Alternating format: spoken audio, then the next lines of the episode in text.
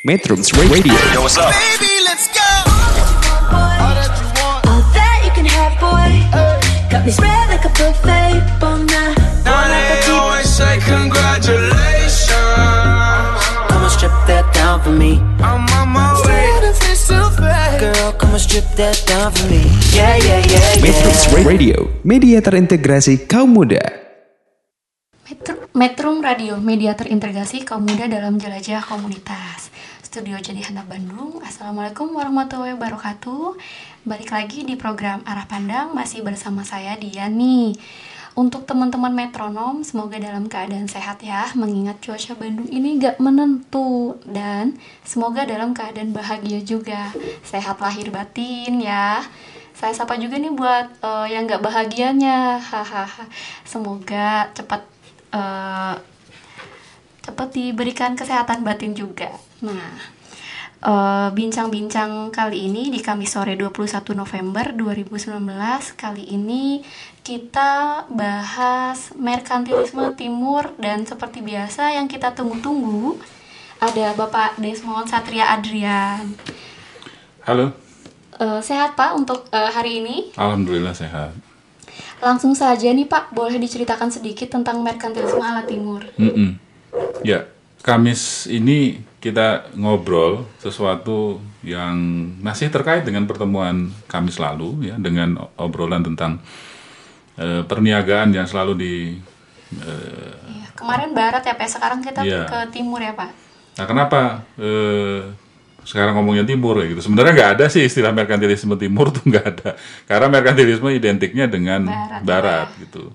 Tapi sekarang kita melihat ada kekuatan-kekuatan baru ya yang muncul dari timur dan kemudian eh, ternyata punya gaya berbeda merkantilisme di timur dengan yang Merkantilisme barat. barat yang selama ini kita kenal. Dan yang ke- paling kita rasakan adalah terutama pada isu terkini perseteruan dagang antara Republik Rakyat China dan Amerika Serikat. Ini kan seolah-olah ya dalam obrolan ini merepresentasikan merkantilisme ala barat dengan merkantilisme ala timur. Kembali lagi kita tidak membuat definisi malam ini. Jadi merkantilisme timur ini sekedar topik saja. Topik saja. Tidak akan ditemukan di referensi mana pun menyebut merkantilisme timur nggak ada. Ya oke kita tegasin dari awal ya memang tidak ada ini hanya sebuah topik takutnya dia langsung googling nih merkantilisme timur gitu Ya itu yang akan kita lihat nanti. Dan eh, bagaimana kita menyikapi ini, dia datang dari mana, karakteristiknya seperti apa, kurang lebih begitu. kurang lebih begitu ya. Ini memang isu yang hangat ya pak. Kalau misalkan dari isu yang beredar mungkin kita sering dengarnya adalah perda, eh, perang dagang AS dan China ya pak ya berarti tema malam ini menarik banget nih. Oke nih teman-teman metronom tahan dulu tapi ya. Kita break dulu setelah yang satu ini. Tetap di Metrum Radio media terintegrasi kaum muda jelajah kom- dalam jelajah komunitas. Metrums Radio, I can't get crazy. media terintegrasi kaum muda.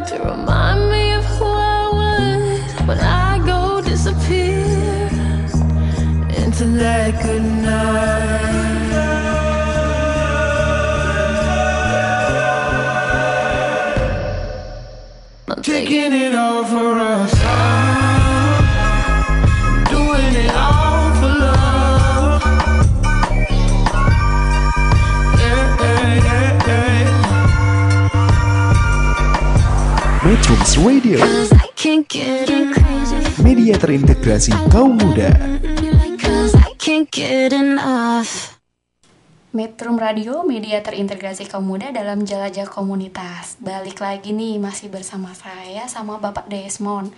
Pasti pada nggak sabar nih ya lanjutan dari merkantilisme ala timur. Soalnya agak unik ya Pak ya merkantilisme ala timur ini. Nah, sebelumnya eh, kita buka pertanyaan buat teman-teman metronom yang mau tanya-tanya seputar merkantilisme ala timur. Nah, kalau misalkan mau WhatsApp nih, saya sebutin ya nomor teleponnya. Boleh kontak di nomor telepon 0856 212 1029. Saya ulangi lagi ya. Catat lagi nih 0856 212 1029. Kita tunggu nih pertanyaannya karena nggak ada di Google. Pasti kita bisa jawab di sini nih. Oke, lanjut lagi Pak. Kita mungkin Iya. bisa menjawab rasa penasaran yang udah dengerin dari tadi sesi pertama ternyata belum dibahasanya Iya. pendahuluan. Mangga Pak. Ya,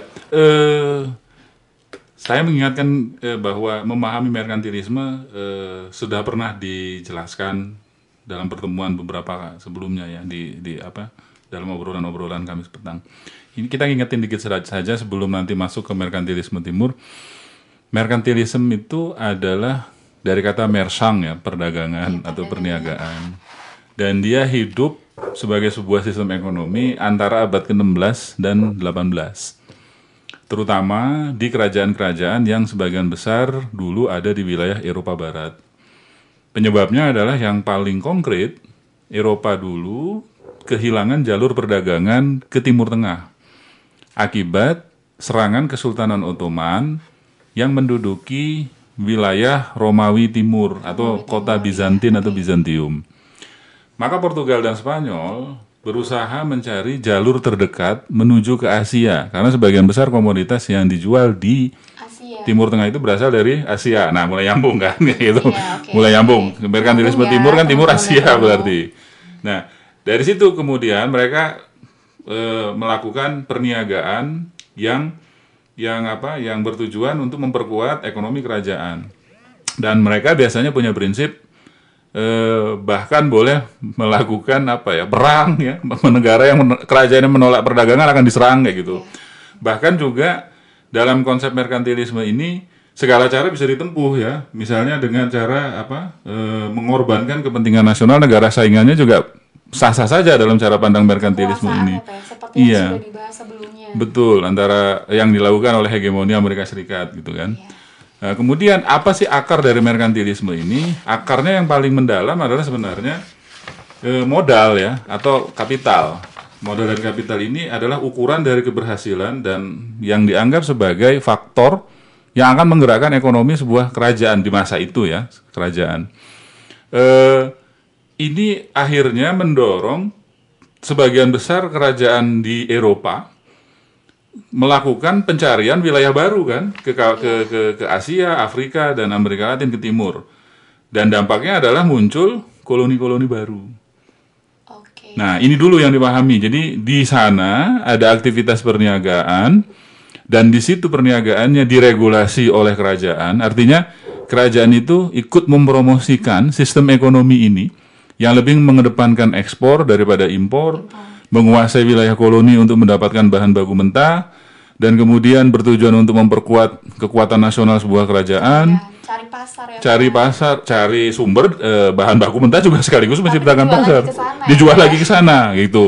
Ini kan ada dua, satu ke timur, yang kedua menambah kekuatan mereka, yang ketiga daerah yang dijajah juga dijadikan tujuan pasar. Itu dulu yang yang apa menjadi eh, concern kita di di apa di di sesi Jadi, kedua eh, ini. Untuk sesi yang kedua ini memang eh, sistemnya begitu ya Pak ya Iya. dari negara-negara atau bahkan dulu dari kerajaan yang memang dia menginginkan kerajaannya semakin kuat, dia cari pasar dan bahkan bahan bakunya Ya.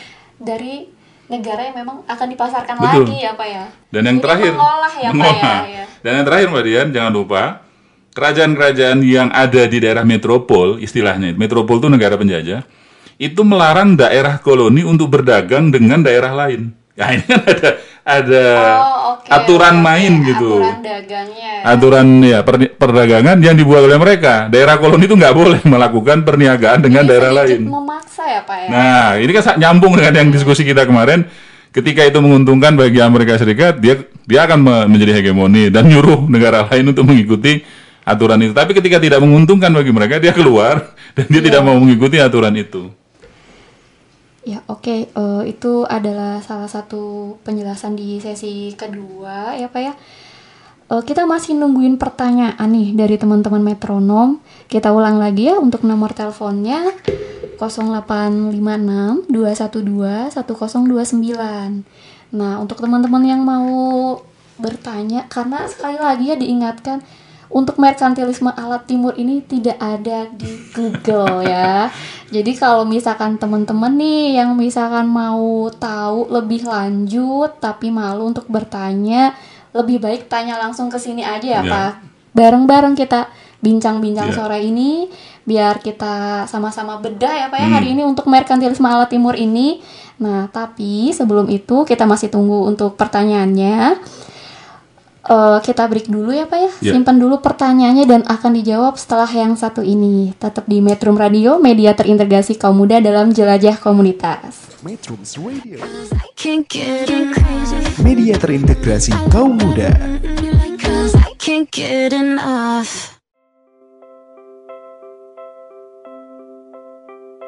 I'm a big, big girl in a big, big world. It's not a big, big thing if you leave me.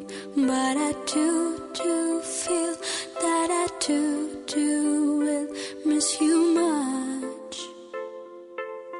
Miss you much.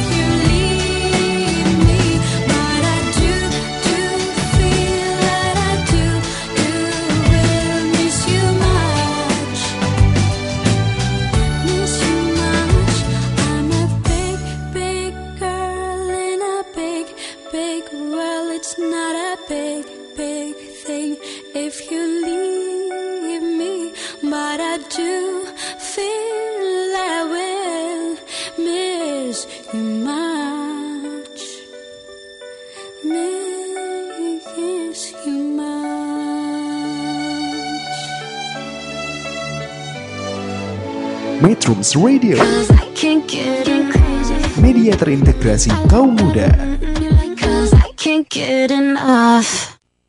Ya, Metrum Radio media terintegrasi kaum muda dalam jelajah komunitas. Balik lagi nih kita di sesi selanjutnya.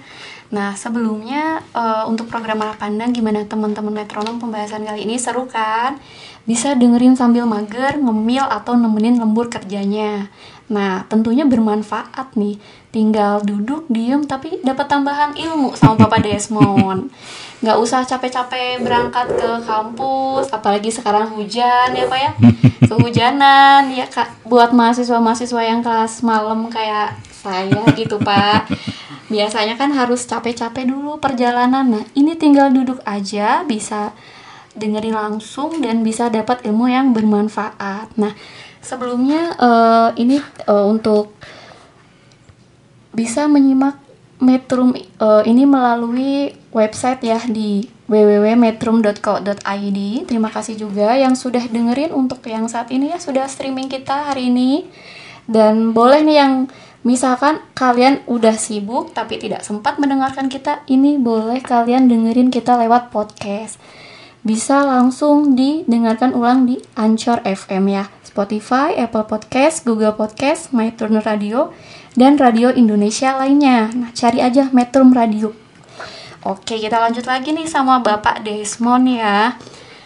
Karena temanya agak-agak unik hari ini ya Pak ya. Coba kita ulas lagi Pak tentang Mm-mm. merkantilisme Ya. ala timur Baik. ini sambil nunggu pertanyaan Mm. dari teman-teman metronom nih. Ya, eh, pelan-pelan ini. Titik baliknya adalah serangan Kesultanan Ottoman ke eh, Romawi Timur, ya. Itu titik baliknya. Sebelum serangan itu, semua entitas-entitas kerajaan yang ada di Timur Tengah, Asia Selatan, Asia Tengah, Asia Timur, Asia Tenggara, sampai Afrika dan Amerika Latin sudah melakukan perdagangan, aktivitas perniagaan Sudah melakukan perdagangan. jauh sebelum kedatangan Portugal dan Spanyol. Oh, itu iya, dulu iya. tahap satu. Iya. Wow, Sebelum artinya mengenal merkantilisme ya? Belum. tapi mereka sudah melakukan perniagaan atau perdagangan. iya, Tapi mungkin mereka belum mengenal oh apa sih itu perdagangan. Iya. Masih ya mereka hanya ya melakukan aktivitas tersebut gitu betul. ya. Pak ya. Misalnya seperti pamannya Nabi Muhammad itu kan dikabarkan melakukan perdagangan lintas negara, lintas kerajaan. Bahkan dikabarkan saya saya, saya tidak tahu eh, validasinya eh, meninggal ya dan dimakamkan di salah satu provinsi di China bagian selatan. Ini kan memperlihatkan eh, ada aktivitas interaksi perdagangan, sentuhan-sentuhan perdagangan yang sudah terjadi jauh sebelum Portugal dan Spanyol keluar mencari Maluku kan. Oke. Nah, itu dulu yang pertama. Mengapa ini menjadi eh, apa dianggap sebagai pertama untuk memahami nanti apa itu merkantilisme ala timur? Aktivitas perniagaan yang terjadi di luar Eropa fokus di Timur Tengah karena Timur Tengah itu adalah pasar internasional pada saat itu. Itu adalah sangat jaya pada masanya Iya, ya, ya. dia dihubungkan oleh dua jalur perdagangan besar. Yang pertama adalah jalur perdagangan sutra yang disebut dengan sut- jalur sutra kontinental. Ya, jalur sutra ini sangat luas. Iya, Silk Road yang membentang dari eh, China, Asia Timur waktu itu sampai ke Timur Tengah, tapi lewat jalur darat. Tengah. Bahkan sampai sekarang itu masih ada situsnya, masih ada jalannya dijaga oleh di- dirawat maksud saya. Nah, yang kedua adalah jalur perdagangan laut. Jalur Dan- laut, oke. Nah, ini adalah paling jauh sampai ke Maluku. Maluku. Maluku wilayah Indonesia sekarang dulu di kerajaan eh, Nusantara sampai ke Afrika sampai ke Mesir itu dikuasai oleh para pelaut-pelaut Nusantara. Nah dua ini adalah jalur perniagaan internasional. Nah bedanya apa gitu? Iya. Pada saat itu perniagaan yang terjadi di antara aktor-aktor di Asia ini di timur ini punya ciri khas yaitu cenderung setara. Setara. Aturan Jadi, mainnya cenderung tidak setara. ada faktor kayak penekanan, kekuasaan itu Betul, belum ada ya. tidak ada pendekatan kekuasaan Iya. misalnya struktural atau Itu yang belum ada ya. Ah, kemungkinan ada, tapi umumnya tipis mungkin ya, tipis. Ya. Bertahannya kan lama sekali itu, Iya, iya. jauh sebelum Portugal dan Spanyol Datang. datang gitu. Nah, sudah sekarang. Nah, sekarang tahap kedua. Tadi ingat-ingat yang pertama, atur mereka punya aturan main yang diduga setara karena lama sekali bertahannya. Nah, Tapi berarti masih diduga nih Pak nih. dia ya eh, karena peristiwanya kan lama sekali gitu. Oh, iya. Siapa yang bisa memvalidkan data tersebut? Iya, jadi kan diduga karena pada saat itu kan lama sekali berlangsungnya, tidak ada satu sama lain yang melakukan hegemoni anggaplah gitu. Iya, balance berarti. balance. Nah, tapi setelah Portugal dan Spanyol masuk ke wilayah perniagaan ini berubah aturan mainnya. Yang tadinya set- set- set- cenderung setara berubah menjadi struktural. Kalau misalkan dulu nih Pak, itu cenderung set- setara itu memang sudah ada kayak regulasinya dan lain-lain atau memang hanya ya yang penting dagang ya saling menguntungkan atau gimana nih Pak? Iya, eh, ciri khas aturan main yang berlaku di eh, apa eh, peradaban timur itu pada saat itu kan biasanya dibangun dengan spirit harmoni. Harmoni. Iya, dengan dibangun dengan spirit harmoni. Tidak perlu segala kesepakatan dalam dalam cara memandang harmoni itu harus dilembagakan. Nah, ini kan berbeda nanti dengan Harmoni dilembagakan. Iya, contohnya misalnya ASEAN itu kan tujuan utamanya adalah membangun harmoni. Tidak perlu harus melakukan sharing power, tidak Iya, perlu iya. diinstitusionalisasi kan itu ASEAN Iya betul Pak ya. Dan dan terbukti tidak ada yang mau keluar dari ASEAN sampai hari ini ya kan. Nah, jadi mungkin sekarang untuk melihat bagaimana sih dulu aturan main perdagangan, ya aturan main perdagangan pada saat itu hipotesanya adalah semua diarahkan menjadi satu tujuan yaitu harmoni. Tidak perlu ada aturan main yang bersifat struktural. Iya. Nah, tapi ketika Portugal dan Spanyol datang, mereka buat aturan bikin aturan main baru, aturan perdagangan internasional yang diatur dalam perjanjian Tordesillas dan Saragossa. Nah, Nah, sejak itu itu kan terjadi sebuah tabrakan. aturan-aturan yang memang lebih berpihak pada negara-negara yang memang ya super power ya Pak ya. Ya. Eh, sejak ada aturan peraturan-aturan yang dibawa oleh Portugal dan Spanyol ini, itu kan tadinya yang jalur perniagaan selama ribuan tahun cenderung setara itu berubah. Karena ada aturan main yang dibawa berbeda. Aturan main yang baru ini tidak setara, tidak menuju kepada harmonis, tapi pada kepentingan nasional kerajaan masing-masing. Kan tadi disebutkan eh, dalam merkantilisme me- mengorbankan kepentingan nasional kerajaan lain sah-sah saja. Gitu kan? Yang penting dia mendapatkan keuntungan. Mendapatkan keuntungan dan dan eh, perda- aktivitas perniagaan itu diregulasi atau diatur atau didukung atau dipromosikan oleh kerajaan. Dan apa eh, itu per- kuat sekali peran peran negara dalam mendukung aktivitas perniagaan di masa itu. Nah, kalau dua ini sudah di sudah sama-sama kita apa pahami bahwa dulunya adalah aturan main yang ada cenderung setara harmoni ya Pak ya. karena mencita-citakan harmoni. Sedangkan yang Eropa cenderung aturan mainnya membuat struktur gitu. Karena mereka punya tujuan ya Pak Iya. ya. Kan dalam eh, ada saya lupa namanya ya di abad ke-17 tuh ada seorang cendekiawan melontarkan sebuah pertanyaan seperti ini. Saya lupa ya, mungkin nanti bisa dicari. Kalimatnya itu kurang lebih begini. Mengapa peradaban di luar Eropa yang cenderung lebih tinggi daripada Eropa bisa dikalahkan dengan lebih mudah oleh Eropa pada masa merkantilisme? Dijawab oleh dia sendiri. Karena Eropa datang membawa law and rules. Nah, kan gitu. Iya. Law and rules ini kan adalah aturan main yang sangat dipengaruhi oleh struktur.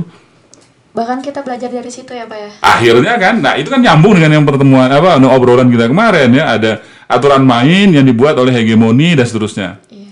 Nah, Tapi eh, sebenarnya saat sebuah aturan itu dibuat, apakah ada pro dan kontra atau memang semuanya menerima atau gimana nih Pak? ya harusnya kan kalau peraturan perniagaan itu berlaku internasional, harusnya kan menguntungkan semua pihak ya gitu. Iya betul. Tapi kan pada faktanya, misalnya kita ngambil contoh merkantilisme yang men- mengutamakan per- apa, perdagangan bebas. Negara-negara kecil kan tidak boleh melakukan subsidi terhadap produk-produk mereka karena produk-produk negara kecil itu disubsidi oleh negara itu, maka negaranya maka harga barang produk itu lebih murah kan daripada barang yang dikirim dari luar. iya, Jadi tidak bersaing. Maka negara apa pun yang telah menandatangani kesepakatan internasional di bidang perniagaan itu kan biasanya dilarang mensubsidi produk mereka. Kalau apalagi kalau produknya sejenis dengan produk yang datang dari negara kuat, nggak boleh. Oh iya iya. Akan dituduh melakukan proteksionisme. Kan ini adalah senjata. Kalau sudah dituduh melakukan proteksi, proteksionisme kan ujungnya ada sanksi. Sanksi. Nah ini yang nanti Karena ada rule-nya ya, Pak. ya karena law and rules. Oke, Ya, berarti gitu. ada sanksi. Tapi maksudnya pernah nggak sih kayak misalkan em, mungkin kayak misalkan ini adalah sebuah organisasi dagang internasional yang beranggotakan beberapa negara. Lalu ada sebuah negara yang memang eh, di situ sangat berperan berpengaruh banget di dalam sebuah organisasi dagang tersebut. Lalu membuat aturan-aturan yang memang hanya menguntungkan beberapa pihak nih Pak. Dari negara-negara yang tergabung dalam sebuah organisasi dagang tersebut, apakah mereka tidak mengusulkan ataupun menentang? Misalkan ada sebuah aturan dagang yang baru apakah mereka dengan cuma-cuma menerima atau ada beberapa usaha yang sudah mereka lakukan Pak Berani melawan, resikonya berat ya resikonya kan sudah tahu ya resikonya Oke, sudah oke, tahu. oke, oke, Nah, oke, ya. apalagi di zaman merkantilisme dulu abad 16 sampai 18 kan belum ada organisasi internasional yang mengatur itu. Nah, itu dulu. Kalau eh, para pendengar sudah nyambung, kita langsung lompat sekarang. Langsung lompat dua dari tahap dua itu. Iya, eh, ini di tahap yang ini memang agak panas nih ya Pak ya, Hmm. agak panas dan memang ini cukup menarik ya Pak ya. Apalagi Hmm. memang sekarang tuh kita juga sedang dihadapi dengan eh, isu yang sangat Pak ini ya tadi yang sebut saya sebutkan sebelumnya yaitu perang dagang AS dan China ya Pak ya. Ini menurut ini pertanyaannya mungkin eh, dari saya aja Pak perwakilan. ini gimana nih Pak? Kalau misalkan saat eh, China ini sudah mulai bangkit ya, tentunya dengan ekonomi yang luar biasa, lalu antara perang dagang AS dan China ini apakah akan bisa merubah struktur-struktur yang memang sudah terbangun dari sebelumnya nih Pak? eh sebelum ke sana terlalu jauh, kita melihat bagaimana eh, ada fenomena merkantilisme yang terjadi di timur. Ada merkantilisme yang terjadi di timur, tapi gayanya barat. Nah, Timur tapi gaya barat. gayanya barat. Dia terjadinya di, di, di timur, di negara-negara timur, tapi karakteristiknya adalah merkantilisme barat gitu. Oh, oke. Eh, misalnya keberhasilan merkantilisme di Asia ini ditandai dengan dulu ada istilah empat macan Asia gitu ya. Oh iya, empat Ah, macan empat Asia. macan Asia ini kan di antaranya adalah Hong Kong, Korea Selatan. iya Singapura dan Taiwan kayak gitu. Dan eh, ketika merkantilisme ini terjadi yang sangat pesat, itu antara tahun 1970-an sampai 1980-an eh, pertumbuhan ekonomi itu berkembang begitu pesat. Dan di samping di samping empat negara tadi itu ada Jepang dan Amerika Serikat serta China. Nah, tahun 70 sampai 80-an ini kalau kita ingat-ingat ini kan zamannya eh, setelah revolusi kebudayaan ya, di di di China, Republik Rakyat China. Kemudian pada saat tahun 7 eh, akhir tahun 70-an Perdana Menteri Zhou Enlai wafat, kemudian naik pemimpin baru Deng Xiaoping dan Deng Xiaoping itu kan me- apa, mencanangkan modernisasi Republik Rakyat China. Iya. Nah, sejak itu sejak itu apa ada tanda-tanda memperlihatkan merkantilisme timur yang bukan bergaya barat itu muncul. Oh, Kebayang nggak? berarti ya. Ya, gara-gara ini itu tuh tadi kan kalau yang empat macan Asia itu adalah merkantilisme di timur tapi gayanya barat. Barat, nah, ya. apalagi kan mereka eh, sebenarnya kan ada di dalam barisan blok barat kan.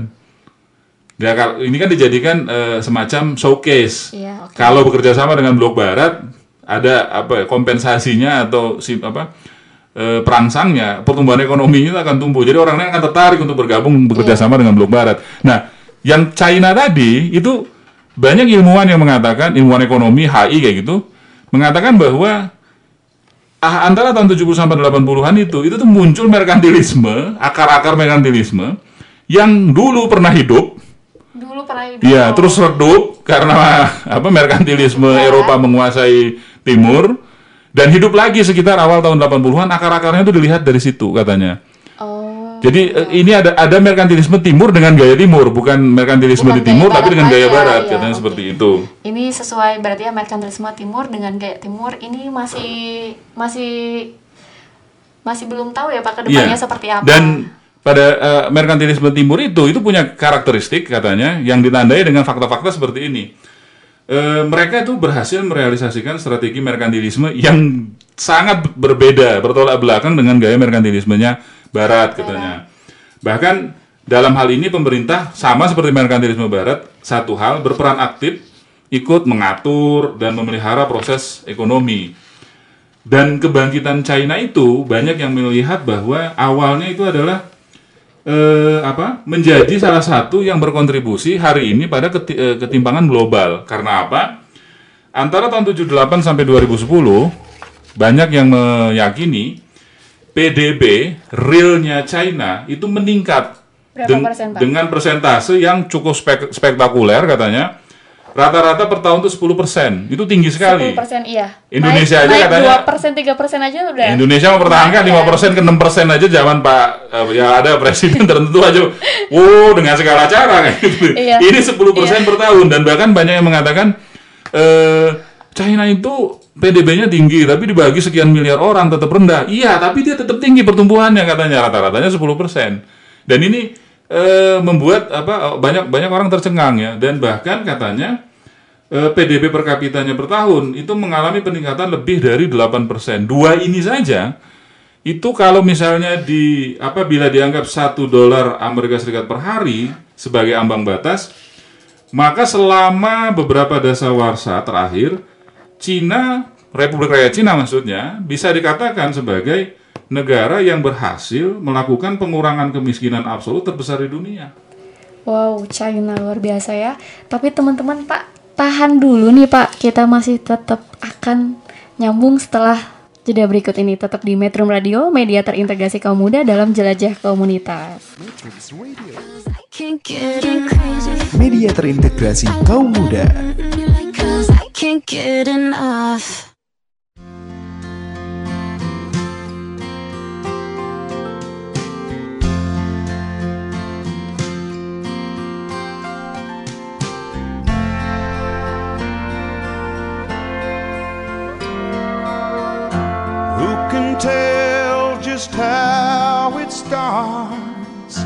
Angry words and broken hearts, till silently we sit apart. You and I. But in a while the anger's gone and we forget who's right or wrong, then one of us will end it all with just a smile. We believe in happy endings, never breaking, only bending, taking time enough for mending the hurt inside.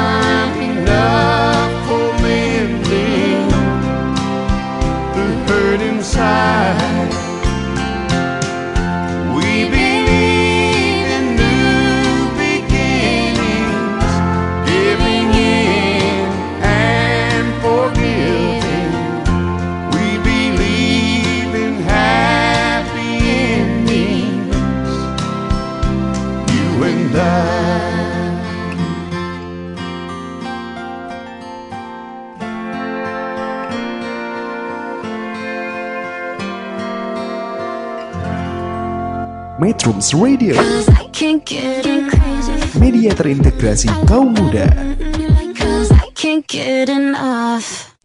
Metrum Radio, media terintegrasi kaum muda dalam jelajah komunitas. Balik lagi nih, kita masih pada penasaran pasti ya, karena tadi sempat panas nih Pak, sempat seru banget nih bahas tentang China dan Amerika.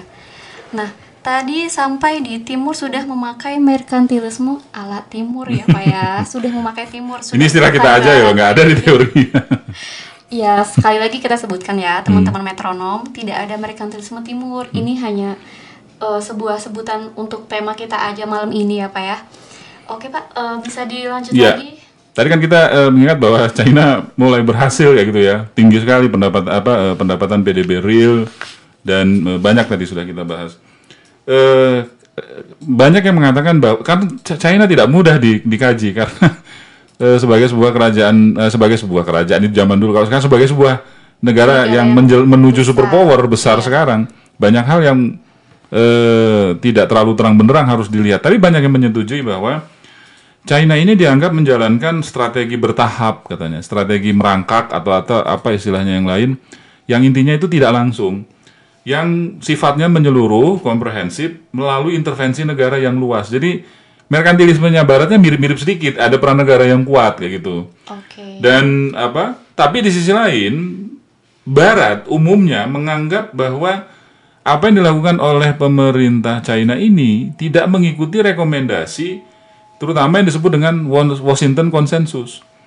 Barat biasanya selalu menggunakan instrumentasi itu untuk memo- bukan memojokkan ya apa, melihat bahwa banyak hal yang dilakukan oleh ini menurut cara pandang Barat katanya tidak sesuai dengan Washington Consensus, kesepakatan-kesepakatan perdagangan yang dibuat dalam Washington Consensus. Iya. Dan nah itu mengatakan bahwa ada aturan main yang tidak dituruti, yang katanya seperti itu. Oh, iya. ya. Dan tapi kat- Merasa, eh, kayaknya merasa terancam ya Amerika ini dengan adanya sistem-sistem yang sudah dibuat oleh China sehingga Amerika yang sebelumnya memang sangat-sangat berkuasa merasa terancam dengan kebangkitan dari China. Tapi katanya eh, banyak yang mengatakan bahwa China berani melakukan itu karena kata menurut mereka itu adalah melihat bahwa beberapa kali Amerika Serikat juga melakukan pelanggaran, misalnya memberikan subsidi. Oh iya. Katanya ada subsidi yang pernah dilakukan dalam tahun tertentu dan itu membuat China katanya kecewa sekali eh, kepada perusahaan energi di Amerika Serikat. Dan itu kalau mereka berani melakukan itu kenapa kita nggak? Mungkin bahasa kita seperti ini walaupun aslinya kita nggak tahu ya. Tapi yang jelas bahwa Barat umumnya itu menganggap banyak hal yang dikerjakan dalam perniagaannya gaya gaya merkantilismenya ya, China ini. Menurut cara pandang Barat kayak gitu ya. Tinggal sesuai nih sama aturan main Washington Consensus kata China mungkin gitu ya dalam bahasa sederhana kayaknya yang duluan melanggar lu deh.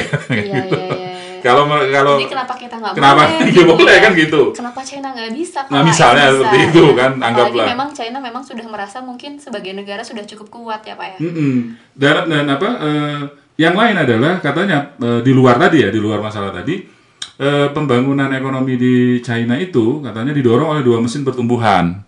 Yang paling penting katanya yang pertama adalah penanaman modal besar-besaran dari luar ke dalam. FDI-nya itu ada punya ciri Dari khas. luar ke dalam ya sepertinya Ya. kita tahu juga ya China menanamkan modal-modalnya di beberapa negara berkembang dan termasuk kita Nah, itu juga. nanti yang nanti. Yang yang pertama ini dia narik dari luar ke dalam.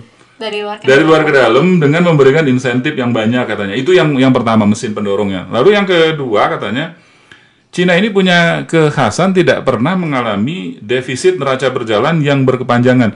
Neraca berjalan berkepanjangan ini biasanya anak ekonomi yang bisa menjelaskan. Saya juga nggak Iya, saya berani. juga agak bingung nih Pak tentang neraca-neraca. Jadi APBN-nya sehat, kurang lebih seperti itu. Oh, oke. Kata Oh kuncinya ya, adalah kata kuncinya APBN-nya sehat. Iya. Nah, gitu. Jadi tidak ber- berlarut-larut dalam keadaan yang tidak sehat. Ini sehat katanya.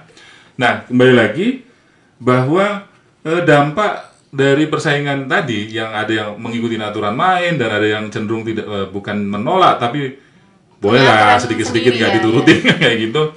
Itu dua kubu ini saling menyalahkan dalam persaingan itu. Dan masing-masing pihak dianggap melanggar kesepakatan perdagangan. Ya tadi misalnya di, dikasih eh, sempat, sempat disinggung contohnya adalah pertikaian antara negara-negara yang terkategori merkantilisme barat, terutama ya terutama Amerika Serikat dan Uni Eropa berhadapan dengan China. Ini kan banyak sekali masalahnya ya. Terus eh, secara politik China itu kan menganut komunisme. Tapi secara ekonomi China itu cenderung liberal kayak Iya, gitu. Jadi ini sebenarnya sistemnya apa nih? Nah, nih? nah ini kan nggak ada dalam aturan main yang sudah teoritis seperti dulu tuh kan nggak ada. Mungkin ini harus bikin ada eh, sistem-sistem yang baru yang Iya. sesuai dengan keadaan sekarang ya Pak ya. Terus eh, sedangkan katanya yaitu eh, apa eh, banyak banyak eh, riset mengatakan bahwa Amerika Serikat dan Uni Eropa itu kan telah di- lama ya dikenal sebagai negara dengan ekonomi liberal yang menolak intervensi pemerintah dalam kegiatan ekonomi katanya seperti itu. Tapi mereka sekarang sedang berhadapan dengan satu kekuatan ekonomi di timur yang peran pemerintahnya kuat banget. Bingung. Mungkin bingung cara menghadapinya gimana. Nah, hal seperti ini itu tuh pahami dulu dari hal seperti ini. Jadi kembali lagi, mu- uh, lawannya ya anggaplah kompetitor ya, kompetitornya Kompetitor. kompetitornya China adalah Uni Eropa dan Amerika Serikat. Anggaplah dua unit analisanya ini. Ini kan sangat terkenal negara liberal dan men- me- apa cenderung mengurangi intervensi negara. Nah, China ini politiknya kan komunis gitu. Iya, Ekonominya liberal, negara. tapi peran negara kuat sekali kan tadi disebut di awal ikut me- dalam seperti merkantilismenya Eropa zaman abad 16 dan 18. Dan ini, ini yang membuat eh, apa kita memahaminya dari hal itu dulu. Oh, nggak nggak mirip dan dan apa?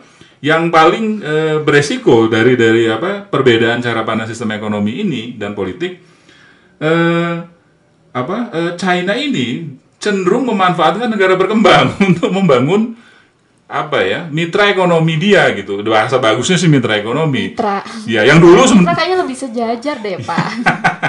yang dulu sebenarnya itu dikuasai oleh Uni Eropa dan negara-negara anggota Uni Eropa. Diambil alih ya Pak ya. semacam terjadi. Kan kita lihat eh, apa? Ada konsep Indo-Pasifik ada konsep TPP terus ada BRI terus Iya, ada BRI itu yang Quad nggak- ya. Terus ada lagi CREP wow banyak sekali kan? Banyak program. Duitnya banyak nih Pak nih ya. Oke Pak eh, untuk teman-teman metronom gimana nih bahasan kita malam ini lumayan berat dan kita sampai wah seru ya Pak ya untuk hari ini Eh, jadi kalau misalkan nih Pak ya kata kuncinya dari sesi yang ini adalah eh, China dan AS akhirnya memang berhadapan tapi AS punya aturan yang memang tidak sesuai dengan China dan China punya aturan gaya aturannya tersendiri ya Pak dalam sistem perdagangan ini. Nah, tahan dulu nih ya. Panjang nih Pak kali ini ya. Tetap di Metro Radio, media terintegrasi kaum muda dalam jelajah komunitas. Metrums Radio, media terintegrasi kaum muda.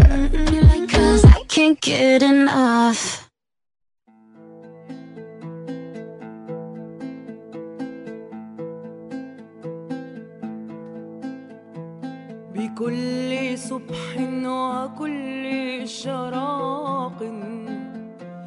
أبكي عليكم بدمع مشتاق. بكل صبح وكل شراق. أبكي عليكم بدمع مشتاق. قد لسعت حية الهوى كبدي. قد لسعت حية الهوى كبدي فلا طبيب فلا طبيب فلا طبيب فلا طبيب لها ولا راقي. إلا الحبيب إلا الحبيب إلا الحبيب الذي شغفت به. إنه رقيتي وإدراقي فإنه رقيتي وإدراقي. Oh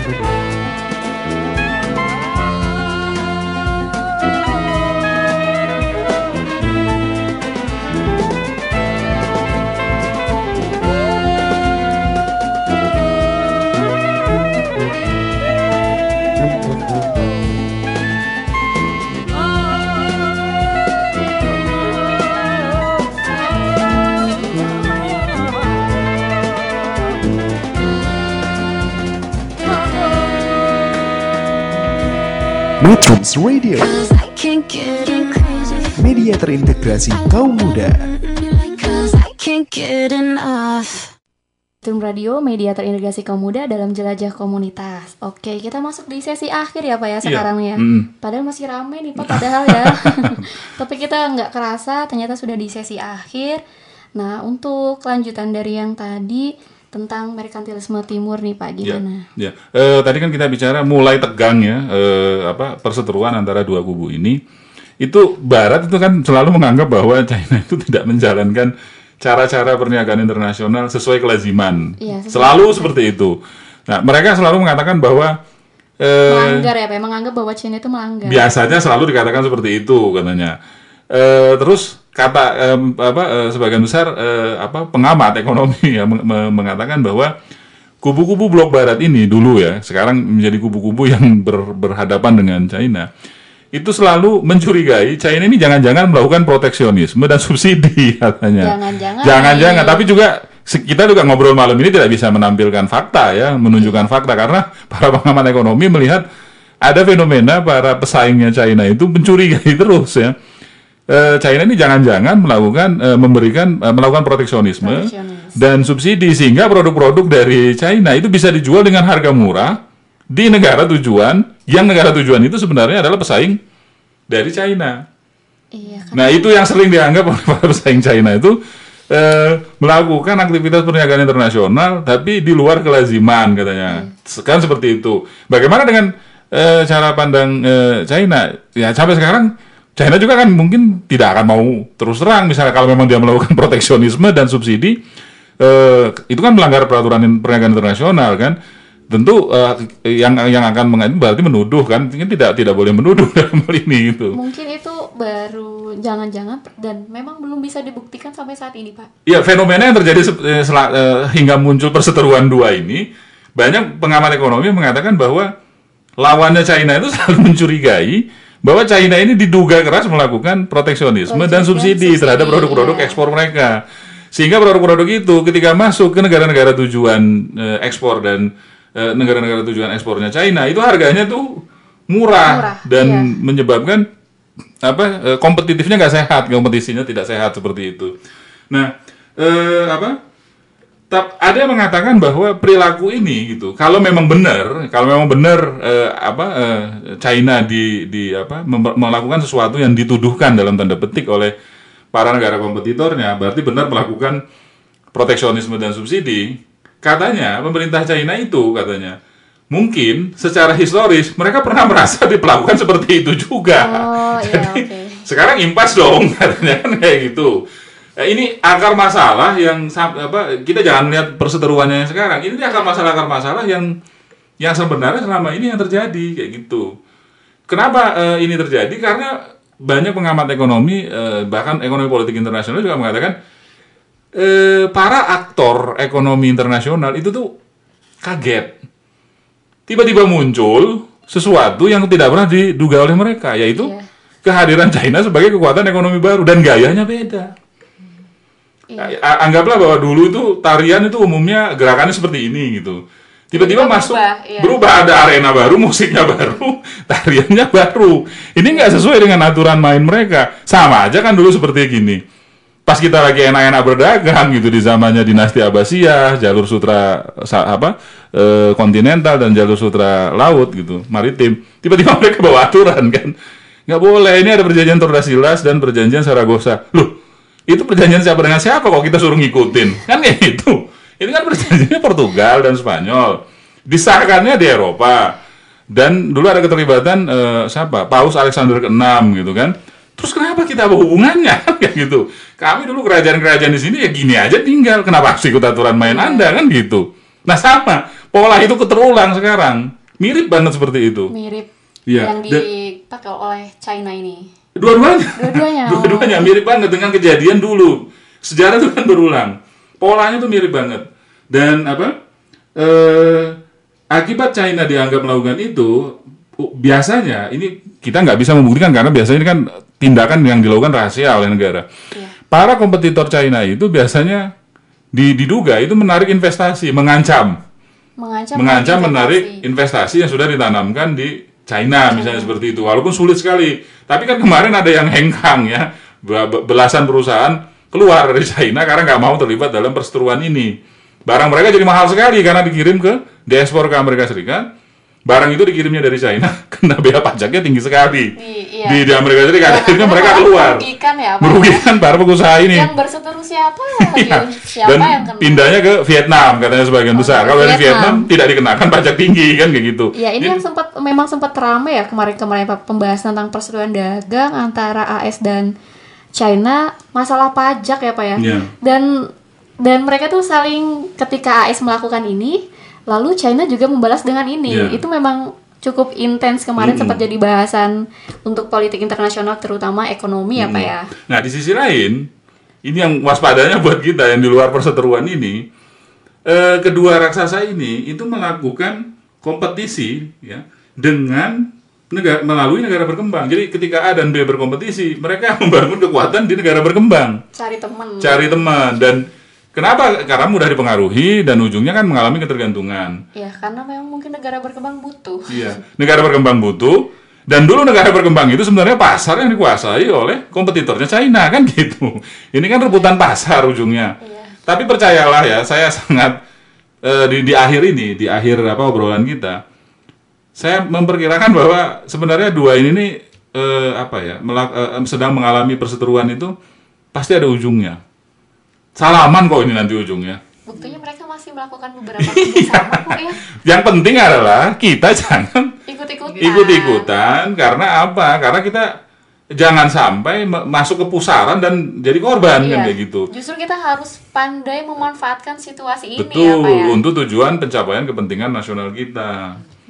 Dan ya dan kembali eh, banyak yang menduga ini ujungnya salaman kok. Cuman sebelum salaman itu ya ada ada debatnya dulu kayak gitu. Nah pada saat lagi mereka sedang berdebat seru sekarang, sebaiknya kita nggak usah apa ya? Tidak usah memihak ke pihak mana pun. Betul kan kembali lagi politik luar negeri Indonesia kan bebas aktif. Iya, bebas aktif. Kalau bisa manfaatkan perseteruan ini Untuk kepentingan kita. untuk mencapai kepentingan nasional kita. Terutama di bidang ekonomi Pak ya. Betul, terutama di bidang pembangunan ekonomi nasional. Oke, Eh, teman-teman metronom, sepertinya kita udah habis nih sesi bincang-bincang arah pandang kali ini. Padahal kita masih seru bahas tentang perang dagang AS dan China. Nah, sedih ya Pak. Tapi kita eh, akan ketemu lagi di minggu depan ya. Kita tetap ketemu seperti biasa di Kamis depan jam 18.30 tetap di Metron Metrum Radio Media Integrasi Kaum Kaum Muda dalam Jelajah Komunitas. Wassalamualaikum warahmatullahi wabarakatuh. Metrums Radio All boy. Got me spread like a buffet, bon now. Now they always say congratulations. Come and strip that down for me. I'm on my way.